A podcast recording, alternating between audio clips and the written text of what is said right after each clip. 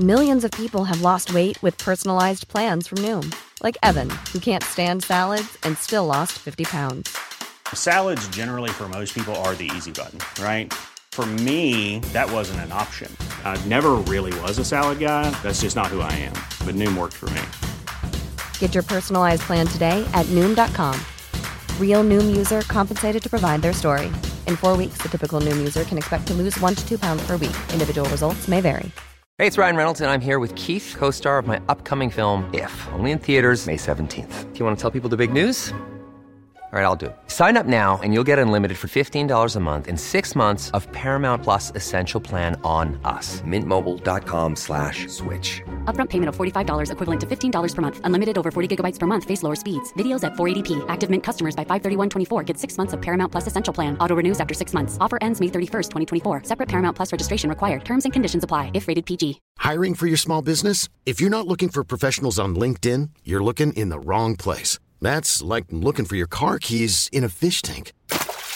LinkedIn helps you hire professionals you can't find anywhere else, even those who aren't actively searching for a new job but might be open to the perfect role. In a given month, over 70% of LinkedIn users don't even visit other leading job sites. So start looking in the right place. With LinkedIn, you can hire professionals like a professional. Post your free job on linkedin.com slash achieve today.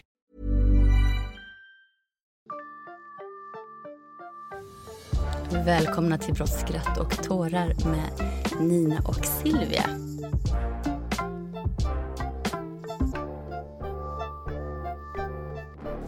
Men idag har vi ett specialavsnitt för idag är det bara jag, Silvia Ingsotte Åkermark som är med. Men jag har med mig två gäster.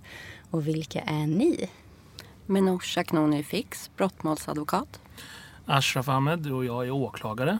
Ja, och jag har ju haft förmånen att jobba med er båda. Jag jobbar ju med dig nu, Menosh, och har jobbat med dig. Kommit på nu, det är 11 år sedan då jag träffade Ashraf på justitiedepartementet. Mm. Då var vi båda åklagare, men då jobbade vi ett tag där. Och jag är så glad att ni är här idag. Och ni, jag känner ju att jag vill också att ni skulle vara med här idag. För att en del av den här podden är ju också att inspirera.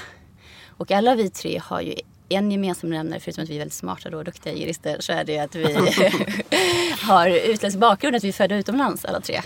Eh, och jag tycker det är väldigt spännande och vill också inspirera, känner ett stort behov av det. Just nu också som det ser ut i Sverige. Och jag vet att ni har ju väldigt intressanta eh, bakgrundshistorier och jag tycker att vi fokuserar på er två, inte så mycket på mig idag. Så jag tänker lite, kan du berätta kort om dig, din bakgrund, Menoush? Ja, jag heter ju då Menouche eh, och är född i Iran. Eh, jag kom till Sverige när jag var fyra år. Så jag har bott eh, ett år i Turkiet. Vi lämnade Iran när jag var tre år. Och sen så är jag uppvuxen då i Sollentuna i Stockholm. Och jag är äldst av tre barn. Så att ja, det är lite kort om mig. Jag visste tidigt eh, att jag ville bli advokat. Vi kom hit tack vare två jurister som mina föräldrar kände i Turkiet. Så att juridiken har alltid varit väldigt stor del av mitt liv. Ehm, ja, det var lite kort om min, ja, mina första år. Och din Asha? Ja, eh, jag har väl liknande bakgrund. Jag kom hit också som fyraåring och eh, kom från Egypten, Kairo. Direkt raka vägen till Rinkeby där jag växte upp. Och, eh, för mig var väl inte det lika självklart att jag skulle bli jurist. eh, Utan det var väl ja, först när jag var i gymnasiet eh, som jag började tänka i de banorna. Och vad var det då som gjorde att du började tänka på att bli jurist? Eh, ja, eh, ja, om jag ska vara ärlig så var det faktiskt så att jag var målsägande i ett mål. Så att, och då um, utsattes för misshandel och då kom jag in i den här banan. Liksom, eh, i brottmålsvärlden och sådär. Och då tyckte jag att det var så intressant. Så att jag, Men vad var det som du tyckte var så intressant? Var det med åklagare eller var det advokaten eller domaren? Eh, alltså det, jag tog ju inte det för givet överhuvudtaget, vilka roller. Därför att det, som ni vet så är det ju jättemånga hinder på vägen. Utan det var väl först när jag satt ting då som jag bestämde mig för att det är åklagare jag vill bli. Och den rollen passar mig bäst. Då. Eh, men till en början var det bara att skaffa sig en utbildning. Det var inte så självklart att man skulle komma in på juristlinjen, eh, klara av den och ja, ni vet hela den här resan som vi då går igenom innan man kommer igenom nålsögat. Till Men hur var det när ni pluggade? För jag började 97. Jag vill bara lägga till att jag kom hit när jag var tre så vi har en lite liknande story allihop. Eh, faktiskt intressant. Eh, men hur var det när ni pluggade? Var det många som hade en annan bakgrund än svensk? När ni, för jag pluggade i Lund. Jag vet inte vad ni... Jag pluggade i Stockholm. Eh, det var inte jättemånga som hade invandrarbakgrund när jag pluggade. Ehm, de som var, var ju, det var några få iranier. Ehm, några från Sy Syrien, ehm, ja jag tror det, Syrien och lite kurder. Men det var ju inte alls speciellt många faktiskt med invandrarbakgrund. Vilket gjorde att man utmärkte sig ganska mycket på föreläsningarna. Eh, mm. Mm. Men var det någonting du upplevde, alltså hur upplevde du det? Var det någonting du tänkte på? Eller hur var det var tidigare när du pluggade? Alltså när du gick i grundskolan? Eh, alltså, jag kom ju hit som kvotinvandrare eh, och då var det ju redan då att det var, jag bodde på Malmvägen mina första sex år. Eh, men det var ändå, vi var inte många invandrare i klassen. Eh, man var annorlunda.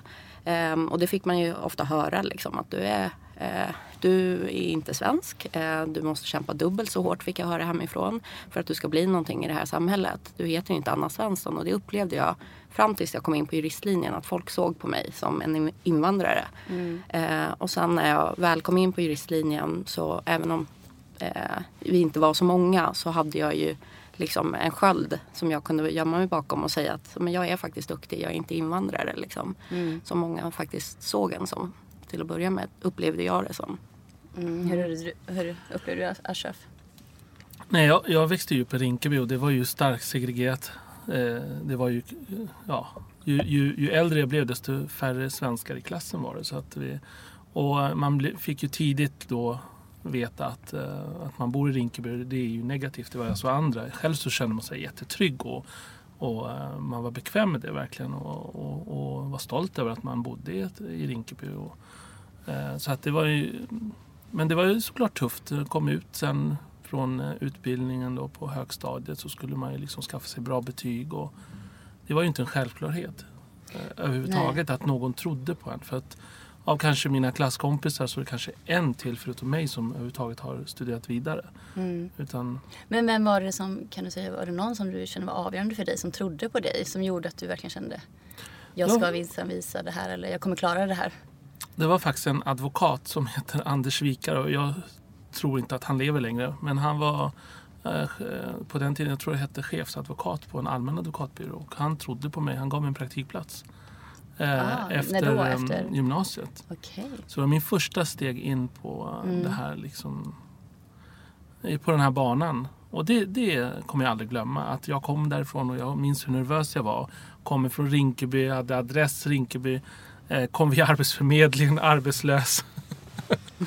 eh, skrev en ansökan och intresseanmälan för att praktisera på den här advokatbyrån. Och eh, när jag kom dit så frågade han mig. Eh, är, det verkligen, är det du som har skrivit den ansökan? Alltså, jag har ju fått, fick jag känna då, att jag har fått hjälp med den. Jag tyckte att jag var så ärlig så att han gav mig en chans. Då. Det var ju fantastiskt. Att mm. någon trodde på en och ehm, eh, såg bort mot det här annorlunda. Då. Mm. Och du då, men Ors, har du upplevt att det var någon som var avgörande för dig? Ja, alltså jag är ju som sagt från Iran. Så eh, att studera, det, liksom, det måste man göra helt enkelt. Så mina föräldrar har ju varit trott på mig väldigt mycket från början. Men så kom vi hit tack vare Louise Bjurvill som var en väldigt duktig advokat, eh, brottmålsadvokat. Så när alla andra hade Ally McBeal som sin idol så hade jag Louise eh, som min idol. Mm. Hon lever tyvärr inte längre idag men eh, hon var ju min stora förebild. Jag skulle bli som hon, jag skulle hjälpa utsatta personer. Eh, så att hon trodde på mig från början och eh, visste att det här klarar du. Även om det är ju tufft som du säger. Det är inte en självklarhet som invandrare att du kommer in på liksom en av topputbildningarna i Sverige. Jag hade ingen som kunde hjälpa mig med mina läxor. Mamma kunde hjälpa mig med matte men det var liksom det. Eh, så svenska, engelska, med dem satte jag ju liksom bästa betyg i. För att jag hade ett mål.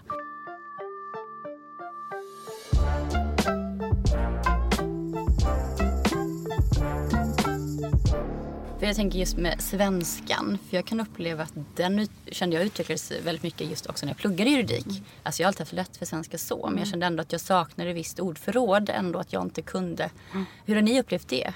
Men jag håller med. Det var ju många på juristlinjen som hade akademiska föräldrar. Mina var ju akademiker från Iran. Eh, jag hade inte alls det ordförrådet och det var, jag kom direkt efter gymnasiet så att jag hade ingen arbetslivserfarenhet heller. Vilket liksom, det var jättetufft ibland eh, att sitta och jag förstod knappt vad jag läste ibland när vi läste arbetsrätt. Jag hade aldrig haft ett riktigt jobb. Eh, kom ut som nyss fyllda 19 år. Så att för mig var det också, jag håller med, det var helt andra typer av ord. Helt annat tänk. Um, men, mm, så det var mycket mm. eh, svett och tårar. Hur känner du Ashraf med språket? Ja, men, eh, språket är ju vårt verktyg som jurist mm. och det är ju oerhört viktigt. Det förstod jag redan från början när jag hade bestämt när jag skulle söka till juristlinjen och läste socionomi ett par terminer så, så bara plöjde jag böcker. Eh, där i den där gillestugan som jag bodde i Umeå som bara köpte jag allt som fanns på biblioteket då som så utgallringar av gamla böcker och så läste jag. Det var, jag hade inget med intresse utan jag skulle lära mig bra svenska. Mm. För jag hade inte det. Och, eh, och det är som du säger att um, man måste liksom Ja, man har inte det gratis. Va? Det, det tror inte jag. Det tror jag är vanligast svenska ungdomar tar för Mm, för givet lite, ja, ja, jag håller med. Jag tycker också att, men samtidigt vi tycker att alla vi tre ändå inger ju hopp att man kan, behöver inte ha den mest perfekta svenska just när man börjar på universitetet. Fast det är klart att vi hade ingen, vi var inte dåliga på svenska, men man kan utveckla det. Mm. Och det tror jag man verkligen, det är jätteviktigt och även för arbetsgivare att tänka på att man, och för menar, vi har ju, jag är ju arbetsgivare och ser ju också mm. även de som är svenskfödda som inte har perfekt svenska på något mm. sätt. Så det behöver inte alls sitta där. Men jag kan ändå uppleva ibland också, det handlar ju mer om kultur och annat, man inte heller med sig det hemifrån. Mm. Att, Sociala koder. Nej, mm. för det har man liksom, jag, mina föräldrar kan ju det isländska, jag är uppvuxen med isländsk mm. kultur och de är ju inte insatta i, nu har jag alltid varit väldigt politiskt intresserad, men ni vet skådisar, sång, alltså man har en helt annan med sig, man, eller författare framför allt. Men hur har ni känt där? Har ni känt någon gång liksom att ni inte hör hemma eller vad? Eller, eller har ni, känner ni tvärtom att ni har annat att bidra med istället? Ja men det var faktiskt så att det var en, en barndomskompis till mig från Rinkeby som visste att jag pluggade. Och jag träffade honom, han stod där framför sin korvkiosk och sa till mig Ja du Ashraf, eh, du har ju studerat nu ett par år. Kommer du få något jobb, få svartskallarjobb här inom juristbranschen? Och jag tänkte, men herregud, jag har ju pluggat flera år, ska inte jag få ett jobb efteråt? Mm. Men sen så var det, har jag märkt i efterhand att just det som har varit och som man själv uppfattar som negativt och så, har ju varit det som har för en gångs skull så har det varit eh, positivt att vara invandrare och ha studerat och har man den här kompetensen och att ha den här sociala kompetensen och förmågan, språkmöjligheten och allt det här. Ja, eh, jag tror det... kanske man blir bättre på att uttrycka sig. För båda ni två, nu har jag jobbat väldigt kort med dig men mm. även framförallt du Ashraf vet jag ju är en av de mest omtyckta någonsin på alla de arbetsplatser vi har varit. För du tar ju ett väldigt stort socialt ansvar, vilket du också gör Minouche. Jag vet inte om det vad tror För jag började tänka på det nu när jag skulle träffa er. Kände jag så här, men gud, och jag är lite själv sån också. Att jag bara, men tving, eller utvecklar man det på grund av att man ska bli den där mer likeable personen? Eller, eller har vi bara det mer med oss hemifrån? Att råkar det vara en slump att vi tre är sådana fast vi kommer med våra bakgrund? Alltså jag tycker det är en ganska mm. intressant frågeställning. För du är ju väldigt annorlunda mot många svenska män skulle jag säga. Mm. Du är ju liksom så otroligt öppen, du tar, alltså, ordnar saker, du fixar och jag tror att det är en blandning av de båda. Att det är dels en, en läggningsfråga man har men också att man faktiskt man får ju möjlighet, svenskar är ju väldigt intresserade av andra kulturer så att det, då, då blir du är ju annorlunda, du har en annan bakgrund och särskilt inom juristbranschen. Det var inte så länge sedan man knappt såg någon invandrare överhuvudtaget. Vilket, det glädjer mig fantastiskt nu att det finns många med invandrarbakgrund inom advokatkåren. Det är väl eh, åklagarväsendet likadant, polisen. Det är väl mm. domarkåren som man saknar lite. Där behöver de jobba på sig lite. Men eh, så, så det i sig gör att man är udda, är ju intressant och man, människor nyfikna och vill höra. Man hoppas ju att det ska bidra till också att det ökar förståelse och att minska på fördomar och liknande. Mm. Känner ni att ni tar det ansvaret? Att ni vill, känner att ni försöker minska fördomarna? genom ert jobb eller hur, hur jobbar ni med de frågorna? Ja, alltså jag har ju haft förmånen att komma liksom från ett land som Iran där vi har ju ganska gott rykte bland svenskar. Ja, ni studerar får man alltid höra. Alla ni iranier är så välutbildade. Eh, så att jag har ju liksom egentligen inte känt mig själv liksom, från att jag kom in på juristlinjen. Då var det en självklarhet för alla andra. Eh, men i mitt arbete så möter jag ju ofta liksom mycket fördomar som jag känner att jag måste liksom stå upp emot och säga att så här är det ju inte. Eh, det är inte en viss liksom, viss typ av människor från ett visst land som begår de här brotten. Liksom. Um, så att jag har liksom, under mina första år som jurist när jag var affärsjurist eh, så har jag liksom inte behövt möta, stöta på det på samma sätt. Levt i en väldigt skyddad bubbla och folk har alltid sett mig som svensk därefter. Men nu de här åren då blir jag ju liksom lite den udda fågeln, eh, advokaten som kommer med mörkt hår och står upp liksom för de svaga. Eh, så att mm. eh, ja, jag tycker att nu märker jag mycket mer mm. att jag måste göra det. Det är ju oerhört viktigt, mm. särskilt i vår bransch där man, eh, det lätt kan bli generaliseringar. Att man, eh, ja, vi vet ju alla att eh, brott beror ju på socioekonomiska orsaker oftast. Alltså, sen finns det ju alla samhällsklasser människor som begår brott. Men just att man inte får vara svepande eller tycka att det är just vissa typer av personer som begår brott med viss kulturell bakgrund eller religiös bakgrund för den delen. Eh, det är ju en utmaning. Eh, det, men jag har själv inte stött på det på det sättet. Någon kanske gång har någon mm. tyckt, eh, sagt någonting som jag. Men det i sig, att vi finns i våra roller, mm. gör ju att man faktiskt tänker sig för innan man säger något. och så är det ju. Och det tycker jag, ja, och det är verkligen viktigt. Och jag tror det är därför också som du tar upp här Ashraf med domare. Borde fler, de borde jobba mycket mer med de frågorna. För det är så viktigt att få in den kunskapen. För vi sitter trots allt med en annan kunskap än vad många har. Mm. Och vi vet också hur viktigt bemötandet är. Mm. Att inte att vi skapar ett utanförskap. Mm. Som just nu tycker jag håller lite på att ske i mm. Sverige. Att man skapar ett utanförskap genom att bli för för mycket vi och dem. Mm. Till exempel då med Rinkeby är väldigt intressant som ofta målas ut i medier som typ det värsta och det är så segregerat mm. och så. Men som du säger finns det mycket klart kärlek och stolthet att bo där. Mm. De, tror jag och värme ja, fort, ja, exakt. Men vad är ditt tips nu till dem som vi känner skulle vilja känna att jag vill också plugga kanske eller gå vidare med något? Ja, nej men alltså, egentligen eh, är det så här att vi bor i ett av världens bästa länder. Vi har en, en en, en rätt så jämlik eh, utbildningsmiljö. Det gäller bara att ta reda på hur man tar sig in. Ingenting är omöjligt. Eh, har du dåligt betyg i något så får du se hur du kan förbättra det. Du ska kunna ta dig in på den utbildningen med hårt arbete. Det, det finns ju inga genvägar. Man måste kämpa. Eh, och vi sitter ju här där vi, i våra roller därför att vi har kämpat eh, hårt för att komma dit och det gör ju även vanliga svenssonungdomar. Men, eh, men vi har ju inget gratis. Vi måste börja på scratch med allting. Så det gäller liksom att vara fokuserad. Du kommer inte få något svar om du inte frågar. Eh, ta reda på, finns det något annat alternativ att ta sig in genom den här utbildningen? Eh, och så självklart, du måste kunna bra svenska. Alltså extremt bra språk eh, i svenska. Och det är något som man får skaffa sig under resans gång. Men jag tror också det att eh, man ska liksom lägga in en högre växel, kämpa och inte ge upp när det, eh, man stöter på en motgång. För det kommer du göra många gånger. Eh, men jag själv kom inte in på juristlinjen precis direkt efter gymnasiet som jag hade tänkt och då blir liksom eh, man har en bild i huvudet att jag ska plugga direkt och ja, det är bara att köra på. Sök igen, kör högskoleprovet, höj upp betygen. Eh, men sen så också sen när man väl kommer in på en utbildning och inte bara tänka att jag ska få bästa betyg i allt. Kom även ihåg att liksom vara dig själv och eh, skapa kontakter. För det är ändå det som eh, i slutändan också kommer betyda mycket. För du kommer utveckla en personlighet, folk kommer minnas dig.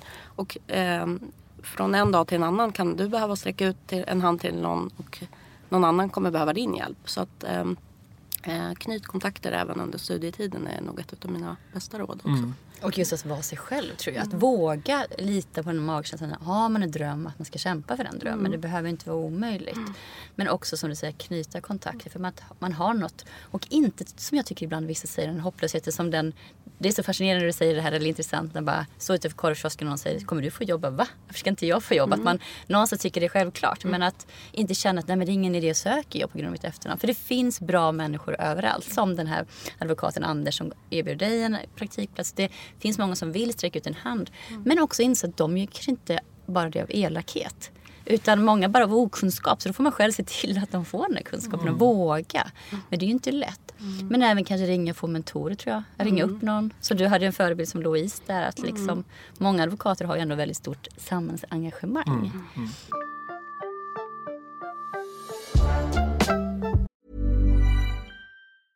Ready to pop the question? The jewelers at BlueNile.com have got sparkle down to a science with beautiful lab grown diamonds worthy of your most brilliant moments. Their lab grown diamonds are independently graded and guaranteed identical to natural diamonds, and they're ready to ship to your door. Go to BlueNile.com and use promo code LISTEN to get $50 off your purchase of $500 or more. That's code LISTEN at BlueNile.com for $50 off. BlueNile.com code LISTEN. Even on a budget, quality is non-negotiable. That's why Quince is the place to score high-end essentials at 50 to 80% less than similar brands. Get your hands on buttery soft cashmere sweaters from just 60 bucks, Italian leather jackets, and so much more. And the best part about Quince, they exclusively partner with factories committed to safe, ethical, and responsible manufacturing. Elevate your style without the elevated price tag with Quince. Go to quince.com slash upgrade for free shipping and 365-day returns.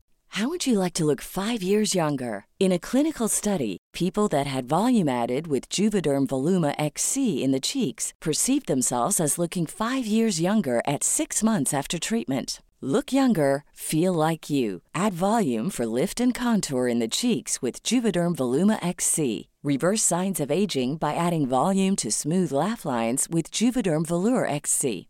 For important safety information and to find a licensed specialist, visit juvederm.com. That's J U V E D E R M.com. Not for people with severe allergic reactions, allergies to lidocaine, or the proteins used in Juvederm. Common side effects include injection site redness, swelling, pain, tenderness, firmness, lumps, bumps, bruising, discoloration, or itching. There's a risk of unintentional injection into a blood vessel, which can cause vision abnormalities, blindness, stroke, temporary scabs, or scarring. Talk to a licensed specialist to find out if it's right for you. There's never been a faster or easier way to start your weight loss journey than with PlushCare. PlushCare accepts most insurance plans and gives you online access to board-certified physicians who can prescribe FDA-approved weight loss medications like Wigovi and Zepbound for those who qualify. Take charge of your health and speak with a board-certified physician about a weight loss plan that's right for you. Get started today at plushcare.com slash weight loss. That's plushcare.com slash weight loss. plushcare.com slash weight loss. My business used to be weighed down by the complexities of in person payments. Then, Tap to Pay on iPhone and Stripe came along and changed everything. With Tap to Pay on iPhone and Stripe, I streamlined my payment process effortlessly. Now I can accept in person, contactless payments right from my iPhone. No extra hardware required. What's truly remarkable is how I can cater to all of my customers' payment preferences. Whether they're using cards, Apple Pay, or other digital wallets, Tap to Pay on iPhone and Stripe ensure a smooth checkout experience every time. And it's not just me. Stripe helps businesses of all sizes, from local markets to global retailers, scale quickly and stay agile. To learn how Tap to Pay on iPhone and Stripe can help grow your revenue and reach, visit stripe.com slash tap iPhone.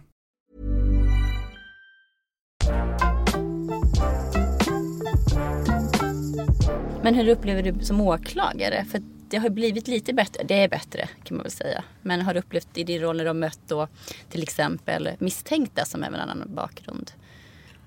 Ja, jag tror att det är, det är en liten skräckblandad förtjusning när misstänkta möter mig i rättssalen. Därför dels så, så känner de sig, ofta känner de sig väldigt trygga att det sitter en med en invandrarbakgrund på andra sidan.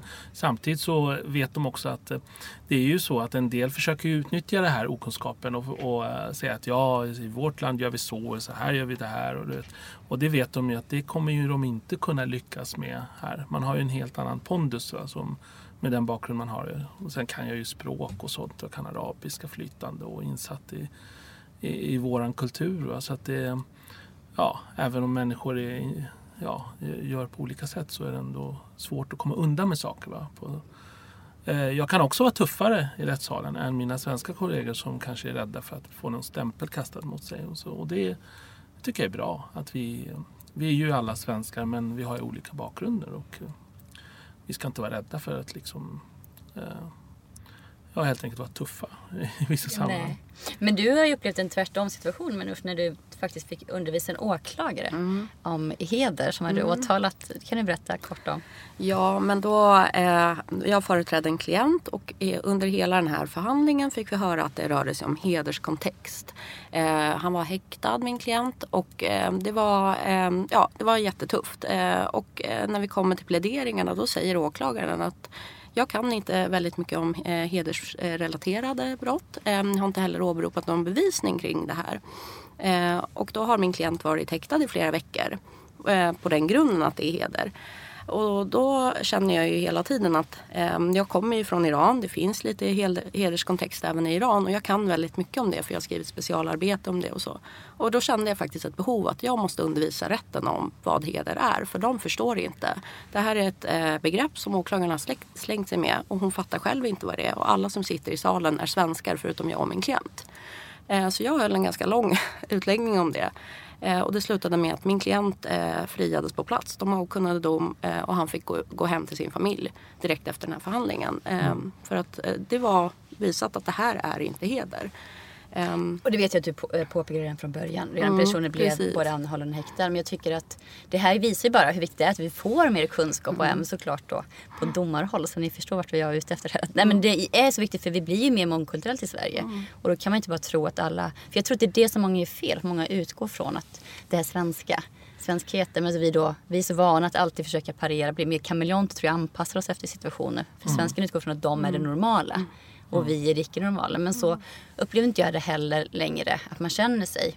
Men, och jag har ju varit isländsk och ser inte, jag ser ju utländska ut men att det är mer så exotiskt. Åh, det är isländsk. Att, så, då kan jag också bli provocerad för att jag, jag, bara, då, jag kan väl i så fall bo på Island och jobba. Alltså så, för det är ju inte farligt.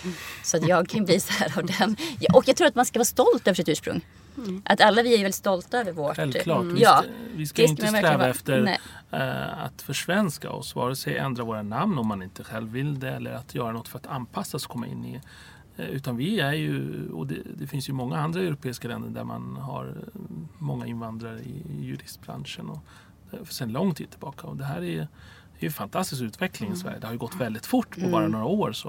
Från när jag började i början av 2000-talet Ja, var det någon då så förutom? fanns det ju knappt någon. De svenskar med invandrarbakgrund som fanns inom åklagarmyndigheten hade ju oftast, var ju oftast eh, halvsvenskar. Alltså att de såg annorlunda ut men mamma eller pappa var ju svensk. Då.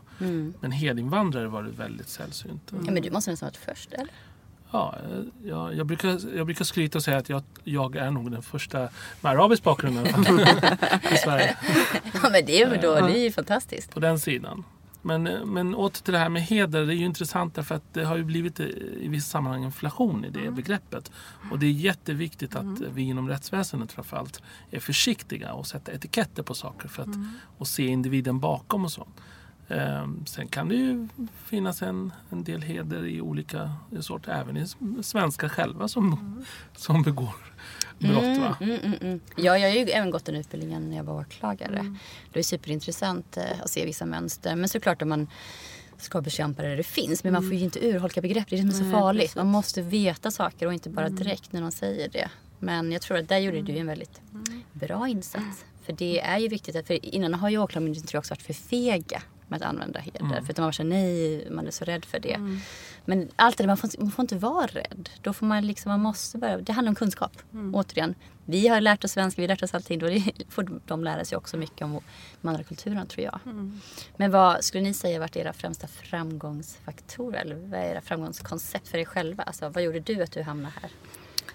Ja, som sagt, eh, jag insåg ju ganska tidigt värdet av att liksom, dels knyta kontakter och liksom vara duktig på juridik. Men juridik är ju inte allt. Utan du måste knyta kontakter, du måste vara en bra person för att i slutändan ska ju folk vilja jobba med dig också. Eh, Så att eh, jag tror att min framgångsfaktor har ju varit dels att jag är väldigt ambitiös. Sen så är jag ju extremt social så att du kan ju sätta mig i vilket rum som helst. Jag skulle kunna sitta och prata med väggen och vara jätteglad. eh, nej men, eh, jag, tror att, eh, jag tror att man ska vara ganska orädd liksom. Eh, eh, som, ja, som jurist och sådär. Man ska våga stå upp för sig själv och för sina egna värderingar. För att eh, på juristlinjen blir du formad på ett visst sätt och det är viktigt att liksom, ha integritet och veta vem är du. För att inte tappa bort dig själv. Och du Asha? Nej men jag håller med dig helt och hållet i det du säger. Att man måste liksom, dels så handlar det om att man måste kämpa och, och tro på sig själv. Ehm, att ta reda på saker. Hur funkar det? Som vi inte har det gratis, vi som har haft invandrarbakgrund här. Vi har inte några föräldrar som vet hur samhället funkar eller någon släkting eller någon farbror eller något liknande. Och sen är det oerhört viktigt med nätverkande. Det är A och O och det tror jag är en av, eh, om man ska säga, orsaken till att man har blivit eh, kommit längre i sin karriär och eh, framförallt blivit den man blivit. Det är tack vare nätverkande. Mm. Ett långsiktigt nätverkande där man inte de här korta nätverkande och minglen det ger inte så mycket utan det är på längre sikt att man mm. och lär sig av den andra. Liksom. vi har ju mycket att lära oss av varandra. Jag tror det är väl nyfikenhet. Jag vet inte om det skapas av att man kommer också från, som du säger, att man inte har något socialt skyddsnät överhuvudtaget i princip. För mm. man har sin liksom, lilla familj. Mm. Men det har någonstans har gjort att man blivit en öppen person. För ni är också väldigt glada. Jag är glad att mm. man är liksom alltid en, man ser positivt på mm. saker. Mm. Och som du tog upp Ashraf, att man är väldigt stolt över Sverige. Jag tycker Sverige är ett fantastiskt land. Mm. Jag tror vi på många sätt kan vara stolta över Sverige med många svenskar Alltså, det är vårt land. Ja, eller hur? Ja, Nej, men vårt, ja, men också vår, men att vi ändå ser det positivt. Vi har fått uppleva väldigt mycket positivt med Sverige. Och att jag tycker att det är synd att man nu, man, framförallt med politiska strömningar som är i samhället, att man försöker man inte ser. Många tar så mycket för givet i Sverige. Mm. Uh, och det gäller all, var man än kommer ifrån i världen. Mm. Man tar för mycket givet. Men istället för att se det och oerhört fantastiska som finns och vilka möjligheter istället och vara stolt mm. över det. Och, och möjligheten är med mångfalden. Exakt. Och hur stor nytta Sverige har just av de här eh, då, personer som växer upp kanske i segregerade områden och som man bara oftast hör så mycket negativt om. Jag skulle gärna vilja ha mer positivt. Sådana här exempel på framgångsrika läkare, jurister, allt företagare. Mm. Att det är liksom det som är viktigt här. Att man inte... Ja men ni två är ju fantastiska förebilder som kommer från Rinkeby från Malmvägen i Sollentuna. Mm. Alltså det är verkligen utsatt. Man pratar om mycket kriminalitet. Jag kommer ju från landet så jag har haft en helt annan uppväxt på det sättet. Men hade jag vuxit upp här så hade jag ju också vuxit upp i alltså en utsatt förort. Mm. Det vet jag ju. Mm. Med de möjligheterna. Sen tror jag också de ekonomiska förutsättningarna också kanske. Man skapar ett annat driv också. Att man vill känna sig. Att man kan, jag vet inte hur, hur Självklart. Alltså det, det. det, är en, en, vi pratar om framgångsfaktorer. Men mm hinder. Ekonomi är ju ett hinder. Mm, mm. Även om det inte alltid, men det är, vi får inte glömma att vi kommer från en miljö där man förväntas hjälpa till hemma. Mm, alltså, mm, mm. eh, det är inte individen utan det är det kollektiva. Du förväntas hjälpa till och du och självklart har man en, en ekonomi eh, som är svag hemma, ekonomisk bakgrund som är svag, så, så blir det problem. Men jag tror snarare att det blir en, i, i, det, läng, i det längre loppet så blir det en styrka. Mm. För att du står på egna ben och du tar dig från en socialklass till annan. På dina egna ben. Mm. Ingen annan har hjälpt dig och liksom puttat dig fram. Utan, och det, och det är egentligen vart man är i världen så det är inte bara något specifikt för Sverige. Men just för oss. Nej men jag tror att man pratar ofta så att det är ganska klasslöst i Sverige. Men det är det ju inte riktigt. Vi har ju alla upplevt det. Att göra en klassresa och då ser man verkligen vilka mm. skillnader det kan vara. Men också vilken frihet det gör. Och man vill ju därför hjälpa andra att mm. också göra den. Vad säger du om det?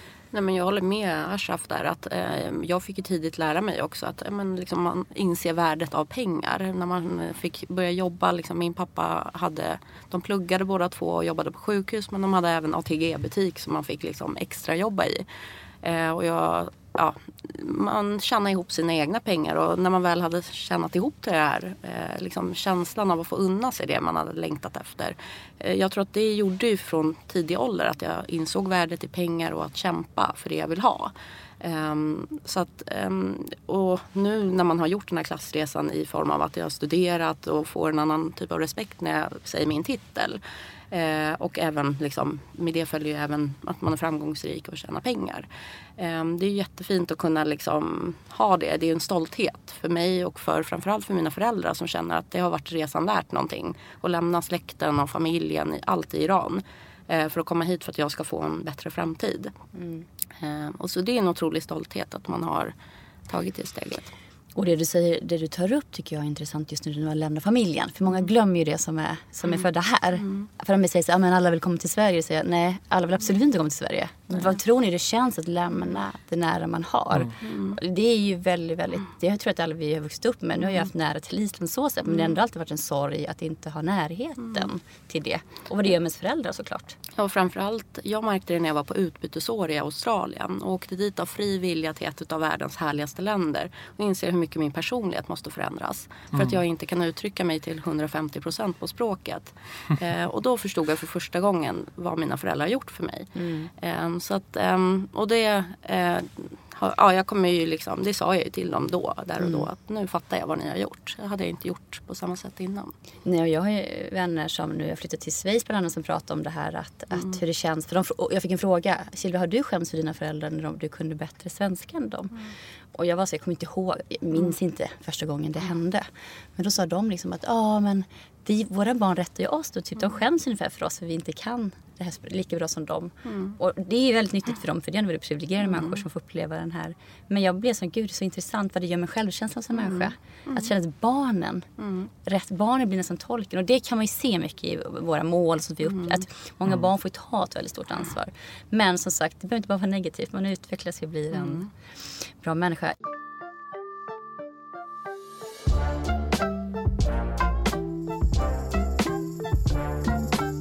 Jag är så glad att ni kom hit. Eh, och är det något ni vill känna så här, men det här vill jag faktiskt få sagt. Om ni vill bara inspirera och känna, är det någonting ni inte fått sagt redan? Nej, ja, egentligen inte med att man ska aldrig ge upp. Ungdomar med invandrarbakgrund eh, ska liksom kämpa och tro på deras framtid. Eh, det här är vårt gemensamma Sverige. Ingen är bättre än någon annan. Och bara du kämpar och sliter så kommer du uppnå resultat. Mm.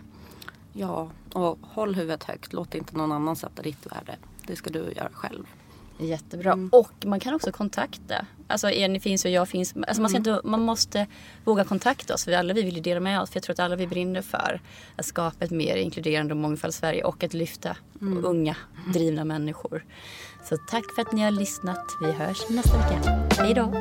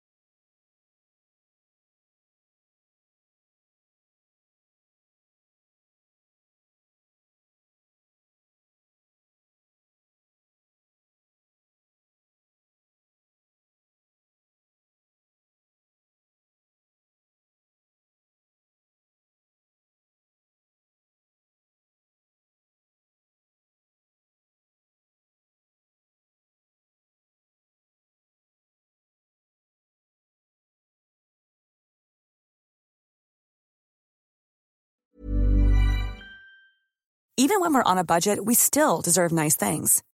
Quince is a place to scoop up stunning high-end goods for 50 to 80% less than similar brands.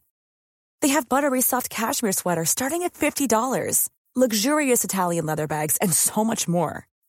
Plus, Quince only works with factories that use safe, ethical, and responsible manufacturing. Get the high-end goods you'll love without the high price tag with Quince. Go to quince.com slash style for free shipping and 365-day returns. Ever catch yourself eating the same flavorless dinner three days in a row? Dreaming of something better? Well, HelloFresh is your guilt-free dream come true, baby. It's me, Kiki Palmer. Let's wake up those taste buds with hot, juicy pecan-crusted chicken or garlic butter shrimp scampi. Mm. Hello Fresh. Stop dreaming of all the delicious possibilities and dig in at HelloFresh.com. Let's get this dinner party started. My business used to be weighed down by the complexities of in person payments. Then, Tap to Pay on iPhone and Stripe came along and changed everything. With Tap to Pay on iPhone and Stripe, I streamlined my payment process effortlessly. Now I can accept in person, contactless payments right from my iPhone. No extra hardware required. What's truly remarkable is how I can cater to all of my customers' payment preferences.